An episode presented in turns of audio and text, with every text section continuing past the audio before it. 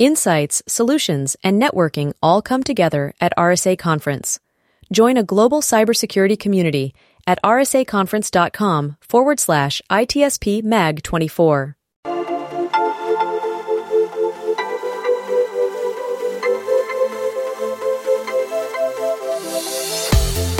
Welcome to the intersection of technology, cybersecurity, and society. Welcome to ITSP Magazine. You're listening to a new Redefining Security podcast. Have you ever thought that we are selling cybersecurity insincerely, buying it indiscriminately, and deploying it ineffectively? Perhaps we are. So let's look at how we can organize a successful InfoSec program that integrates people, process, technology, and culture to drive growth and protect business value. Knowledge is power, now more than ever. Imperva is the cybersecurity leader whose mission is to protect data and all paths to it with a suite of integrated application and data security solutions. Learn more at imperva.com. EdgeScan offers continuous vulnerability intelligence as a service, accurately identifying vulnerabilities and exposures across the full stack. All threats are verified by cybersecurity experts, providing exploitable risk and remediation guidance, virtually false positive free. Learn more at edgescan.com.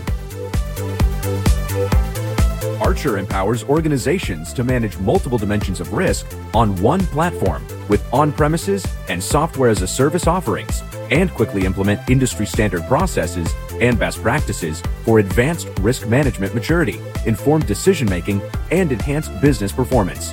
Learn more at archerirm.com. All right, Marco. Sean. It's time to uh, time to be intelligent. yeah, good luck with that. Which is hard for me, that's for sure. well, you know, the con- constant struggle. That's that's a good point to start defining intelligence, right? You know, we talk about artificial intelligence being, you know, street smart, being intelligent, and and using intelligence to be ahead of the game, especially in, in security. So pick one. Yeah. Well, without information, uh, and perhaps even if you have information not using it properly, you're, you're you likely find yourself in what you refer to often, Marco, offline as whack-a-mole. you, you, don't know what you're looking for. You wait for something to pop up. You, you, you smack it, and, and hopefully that was the right thing to smack down uh, versus something else. So, uh, people probably wondering what the heck is this all about?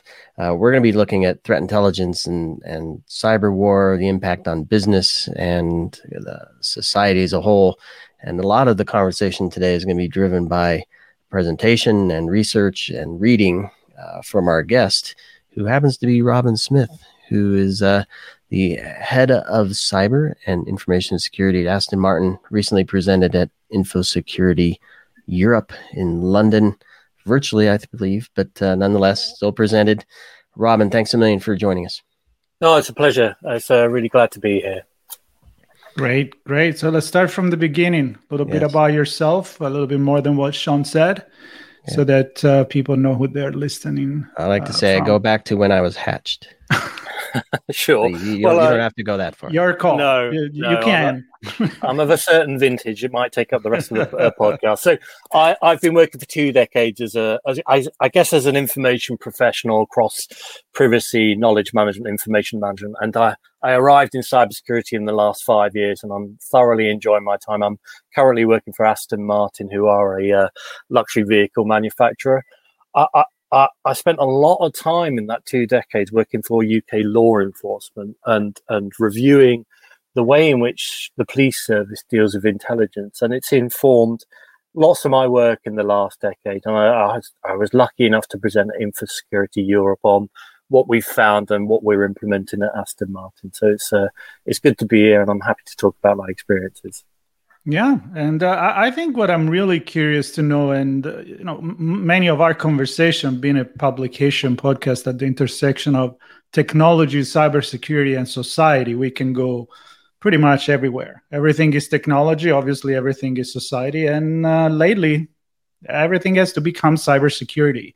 So I think today, based on your presentation and your experience, we can talk about the importance of threat intelligence, maybe for the business and how it reflects to society, and and uh, you know working with the with the federal agency, of course, probably as you said, big part of it. No, you're exactly right, and I think I think that the perspective we're taking in the UK and the perspective we've taken across lots of jobs I've done is is to realise that information is the currency of the organisation, and intelligence is a really important byproduct of our information processes. And I think we live in we live in difficult times. Obviously, we live in times where policing in the US, in the UK, across the world is subject to a lot of scrutiny. But I, I can say, having worked in policing, for its faults and for the failures, and you know we don't look past the failures. One thing that the police service does in the UK is it uh, really relentlessly focuses on being intelligence led.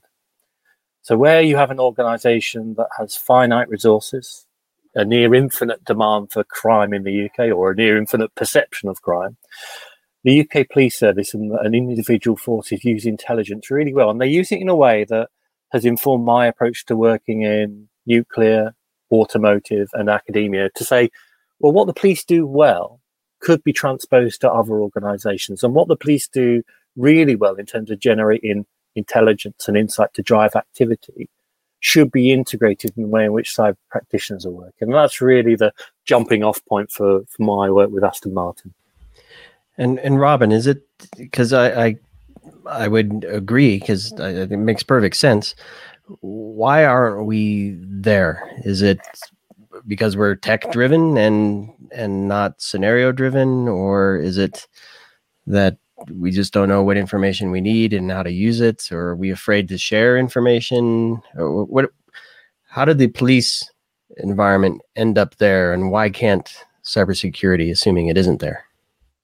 Well, I think Evgeny Morozov summarized it really well, which is we have tech solutionists and we have uh, a generation or two decades, three decades of people that have seen the velocity of velocity of technology really kind of moving ahead at rapid, rapid pace. And we do get the new tools, the new techniques, and the new ways of working that are kind of transformative. You know, from the web to mobile devices to the Internet of Things. That that speed, that accelerationism of technology is exciting and it's seductive but it's not always married to the way in which uh, we should implement them. You know, in a in a fully realized fashion. You know, you might implement one uh, business process technology tool and it be replaced by a, another one immediately. And you're not getting the maturity around process management that you might see. Now, contrast that with UK policing that is, you know, it has its innovations with regard to technology, but it has a 200 year history of being process orientated, much like many other police forces. And it has a 200 year history of trying to work out what's right. It focuses on problems, it focuses on issues, it focuses on resources. Now, it does, it makes great use of technological innovation, but it marries that technological innovation to a problem orientated approach to the organization. And I think that's where that differs to maybe newer organizations, startups, you know, international uh, corporations, because it is seductive to use cutting edge technology. Of course, it is. There's nothing like novelty. You know, our brains are wired to seek out novelty. Where the police service of the UK has done really well is to maintain a problem orientated approach and to develop models and techniques that we're starting now to fuse with excellent technology, you know, XDR and MDR. And we'll talk about that as the session goes through. So I think it's a matter of perspective. The police have to be problem oriented. I'm sure that's the same in America as it is in the UK. They have to kind of use their resources well. That is the imperative, not technological innovation. So if you then make sure that your technology is subordinated to the mission of the organization, that is an effective way of directing your process. Yeah, if I love what you said because the first thing that came in my mind when when Sean asked the question, I was going to say because they've been around for much longer than cybersecurity and they've seen what works and what doesn't.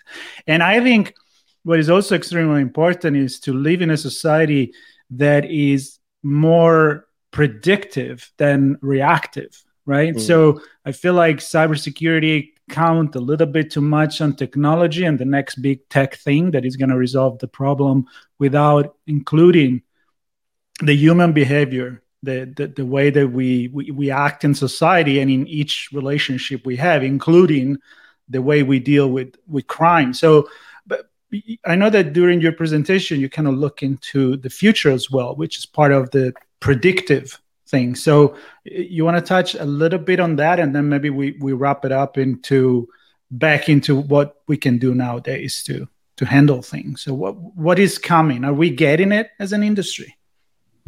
Yeah, I think that's a good question. I think uh, just just sort of tracking back to that, my the the the impetus for this work was my obsession with uh, uh, examining emergent risk. So one of the things that I learned in the police service was to consider not just the current sort of threat profile for the organization, because that would take up a lot of time, but was to start to design methods and techniques to consider what was coming around the corner. So a lot of a lot of my work in different industries has been about, you know, considering emerging risk and emerging threats and designing new processes and technologies to integrate those emerging problems.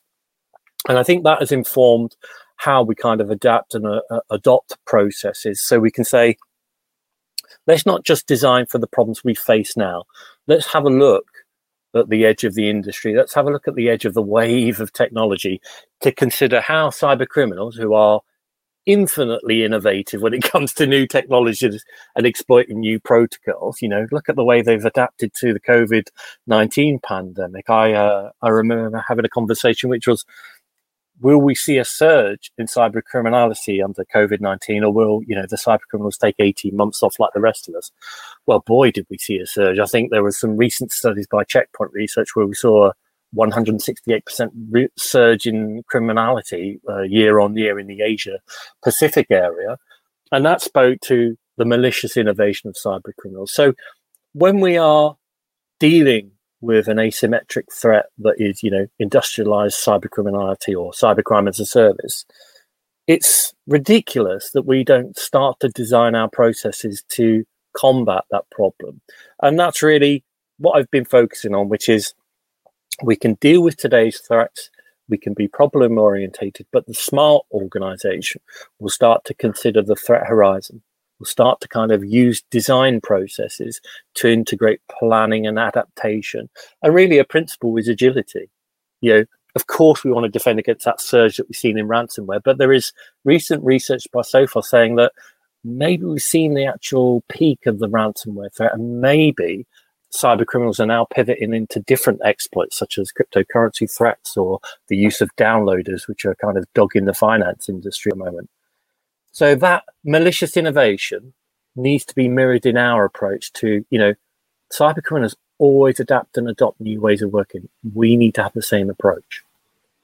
And Robin, I want your thoughts on on this, and because what we're asking, as I'm picturing this in my head, there's the police force, and there may be many department or different police units, uh, depending on where where we're talking about country wise. Uh, either they work together independently, but there's a police force. They are dedicated to identifying and fighting crime driven by human behavior that may happen to use technology. We look inside a business. C- cybersecurity, information security is a d- department within the business where their focus is about making money, bringing products to market faster, uh, building market share, and having great customer satisfaction that oftentimes puts risk exposure there and and yeah doesn't take into security uh, into account very often. Are we asking too much of the business to have their own police department inside or or should we be looking to things like the ISACs and the NCSCs to kind of provide a service to help companies no, that's fascinating. I hadn't really considered that way because I'm steeped in this kind of these law enforcement principles. But I think I think ultimately that question is about risk, and there's this idea that risk is simply conceived in negative terms, which is what's the risk of doing this? How much is it going to cost the bottom line? Is it going to affect the you know for Aston Martin how many cars we're going to sell? But uh, Anthony Giddens, who's a British sociologist, is a really interesting guy. He said there are two conceptions of risk. You know, it isn't just about negative risk taking to be defensive, to deal with threats, to try and remediate problems.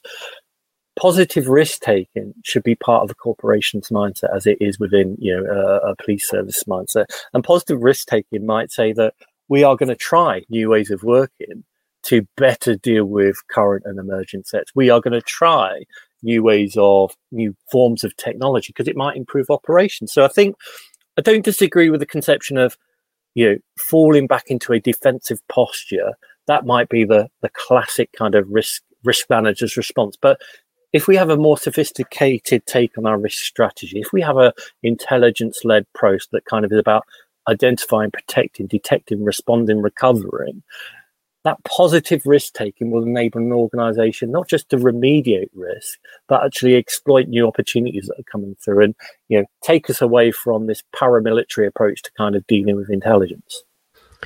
And uh, to follow up on this this model that I'm picturing, uh, a lot of times it's not just about police seeing a crime and arresting somebody. A lot of times they're embedded in a community um, do things to support the community to perhaps take them out of a path of where they might commit crimes.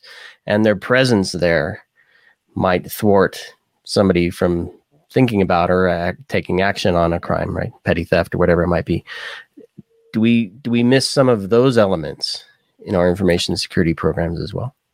So that to me is ultimately about presence you know, we call it in the UK uh, community led policing, whereby we do go and engage with community stakeholders and we talk to people and we gather intelligence and we build relationships and we build what might be considered social capital.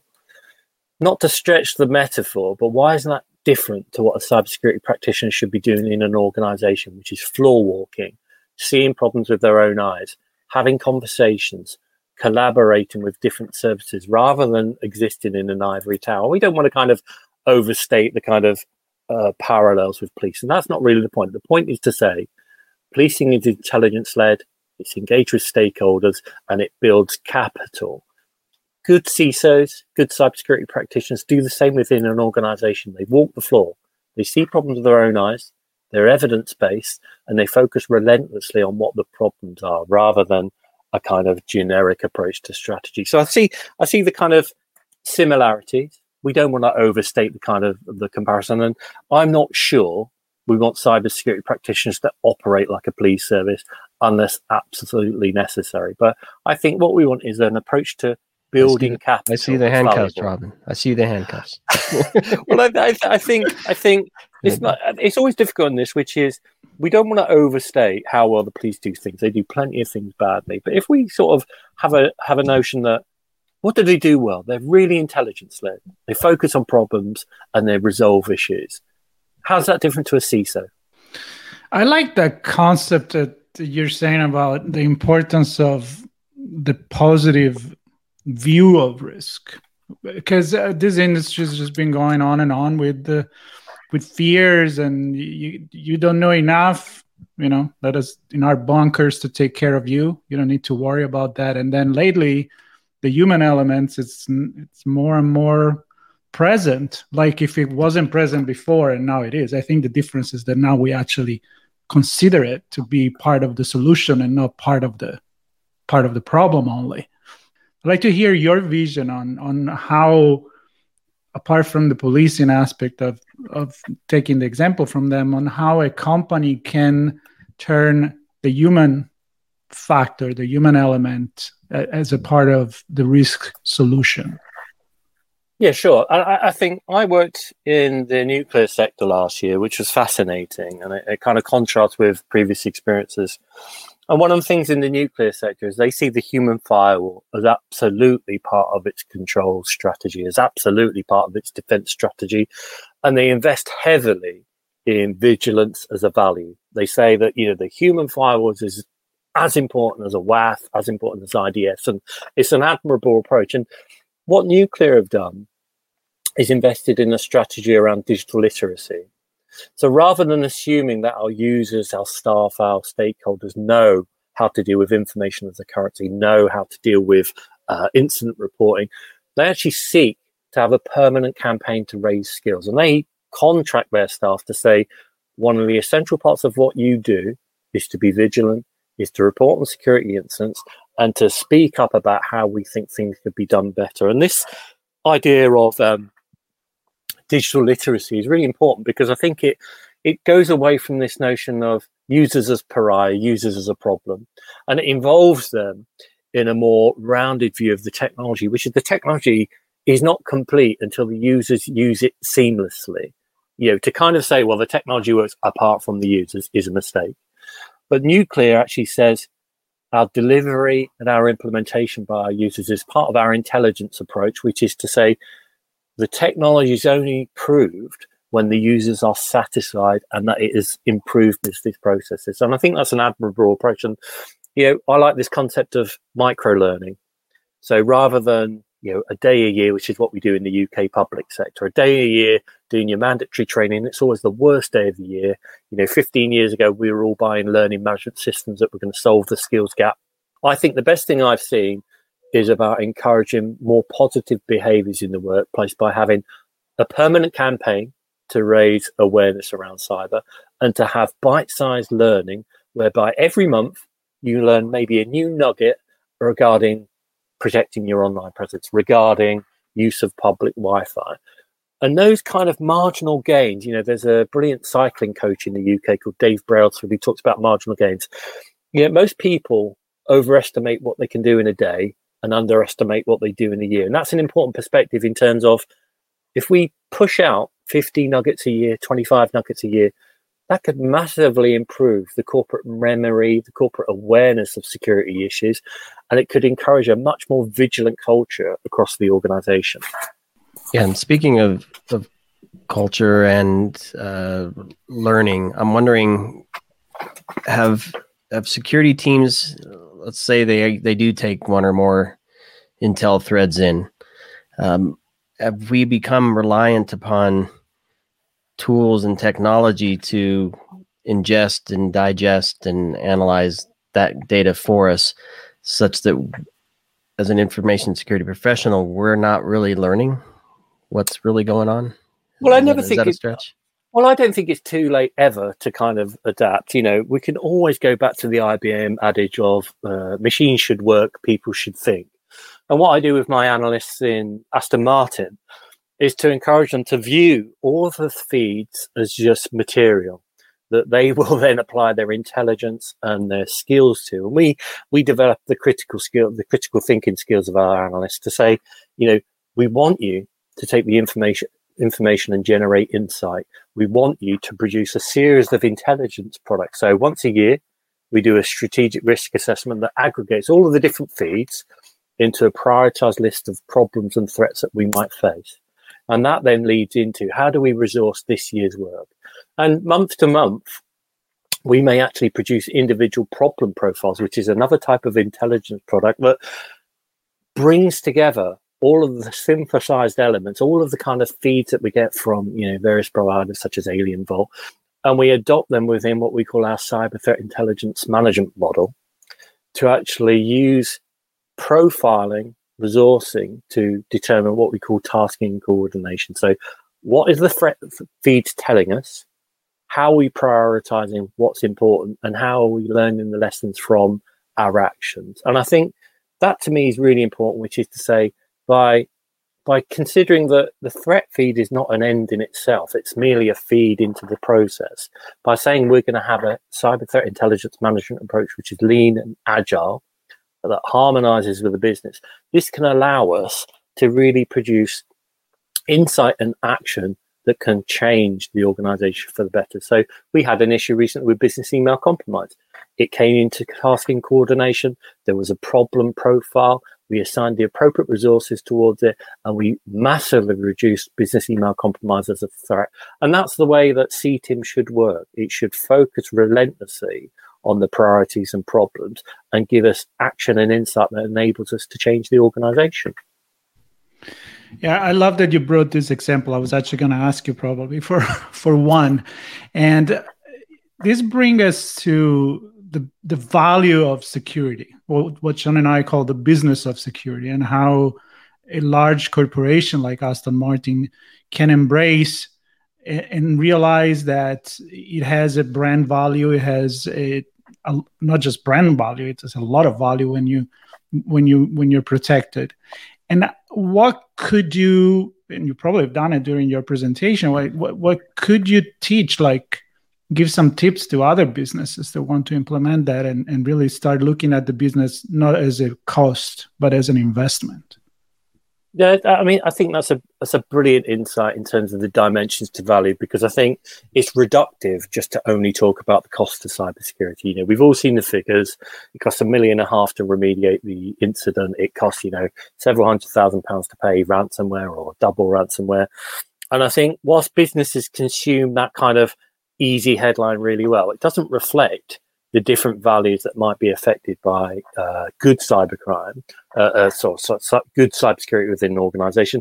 And it doesn't reflect the kind of array of costs that arise from bad cybersecurity. Grant Asplund was telling me recently that organizations that have multiple data breaches then have trouble getting credit in the market. And that's an unintended consequence, which I think is really interesting, which is it isn't just the immediate cost, it's the long term credit issue. For me, I wrote a book 10 years ago called um, The Lean Information Management Toolkit. And if you're aware of the lean services approach, this is about focusing on uh, waste, on problems, on issues within the organization and tapping into those value streams. Now, for me, cybersecurity has become key to protecting the value streams of any organization. So for Aston Martin, making sure the vehicles are designed, protected, and updated for any kind of risk issues is really important. That's a value stream. That's a security value stream. So if we have a mindset towards cybersecurity that is predicated not just on the financial cost, but on the value that can be amplified by better security, that's a really important sort of move forward for the organi- for the organization and for the industry. And I think I'm a real advocate for lean cybersecurity because I think I've said this at several conferences. Boards don't want to put up with major mega hacks that lead to millions of pounds of loss from the bottom line, from reputational damage. We need a much leaner mindset to remediating incidents. And I think that goes from, you know, having better cyber insurance policies, having better kind of risk scanning in the first place, and maybe having a leaner approach to remediation where we're not having to spend hundreds of thousands of dollars on incident remediation because we've anticipated some of the stuff because we've used CTIM to plan out our approach. So I think lean cybersecurity should be a new dimension for practitioners to kind of say, yes, we've got to the top table. Yes, we are now engaged in the important conversations. We now need to justify staying there, not by spending a million pounds on or a million dollars on incident remediation, but by adding a million dollars or two million dollars of value by brand protection, by intellectual property protection, by you know promoting good services across the industry. So I think value is going to become an important dimension for all cyber practitioners over the next decade. I love it, and uh, I mean that I think could be a great close. But I'm going to pull you left just a little further with one more question as we wrap here. No. Uh, yes, I always have one, one more, more question. question. one more question. The I don't know if you're doing anything here, so it might it may not may not uh, fly well. But are you doing anything to help design and define and architect the business from the beginning to help reduce exposure in the first place? So, if you're going to put an entertainment system in the car, think of these things, architect it, and design it this way, so that we're not dealing with a massive amount of logs and, and incident response and patching and all the other crap that comes with a poorly designed system. well, I don't have to do that thinking because God bless the United Nations. They've actually come out with a series of standards that demand automotive uh, uh, uh, manufacturers build in security by design into all of the cars, the technology, and into their process. So there is a regulation 155 and 156. There's also an ISO standard 21434 that demand that automotive manufacturers have protective monitoring on the vehicles. are able to upgrade the software management systems easily and effectively. And you will not be able to sell a car globally in 2024 if you can't ha- show a certificate of compliance with these array of standards. So, were I not obsessed with security by design and making sure that this should happen, it doesn't matter because the UN demand that we do do that. So it's a it's a tall order for organisations. We are making very good progress ourselves, but I think it speaks to how security is now mainstream. If the UN are legislating and demanding major manufacturers across different industries integrate security, I think that's a good thing. It's a headache day to day, but actually long term, when you buy an Aston Martin and you spend let's let's not go into the prices, but it's a it's a luxury vehicle.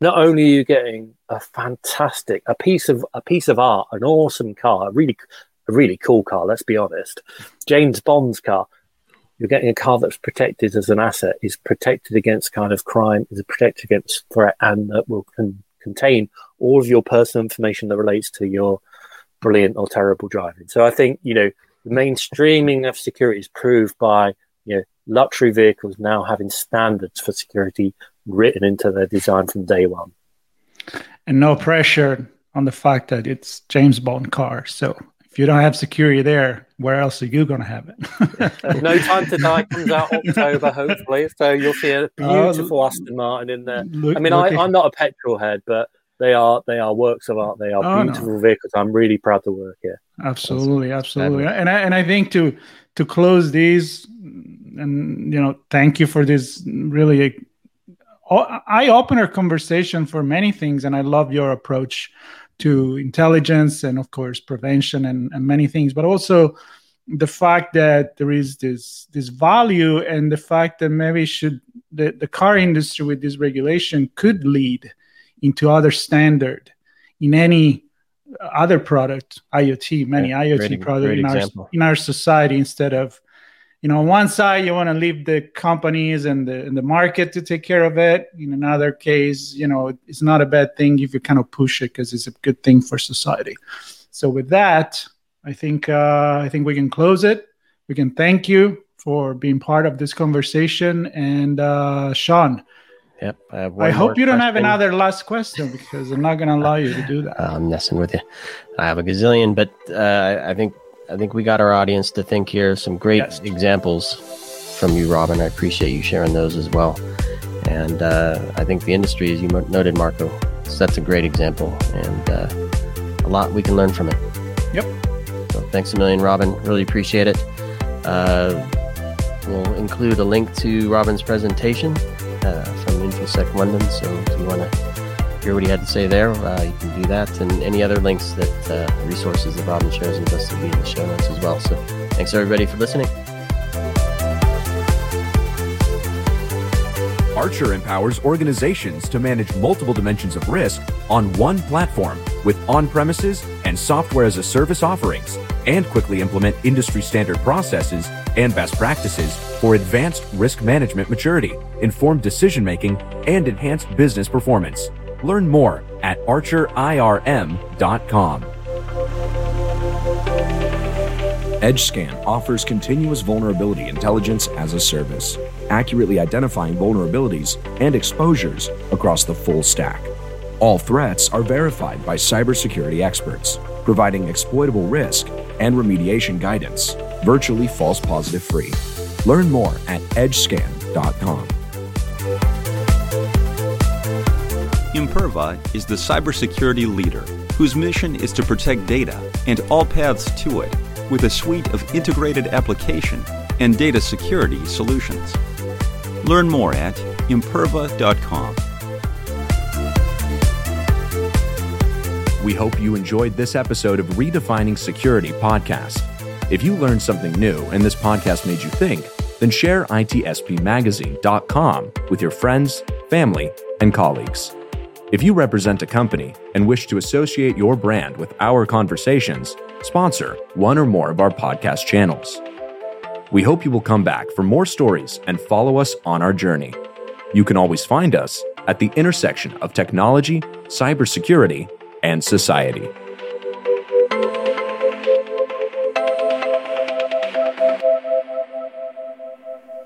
Insights, solutions, and networking all come together at RSA Conference.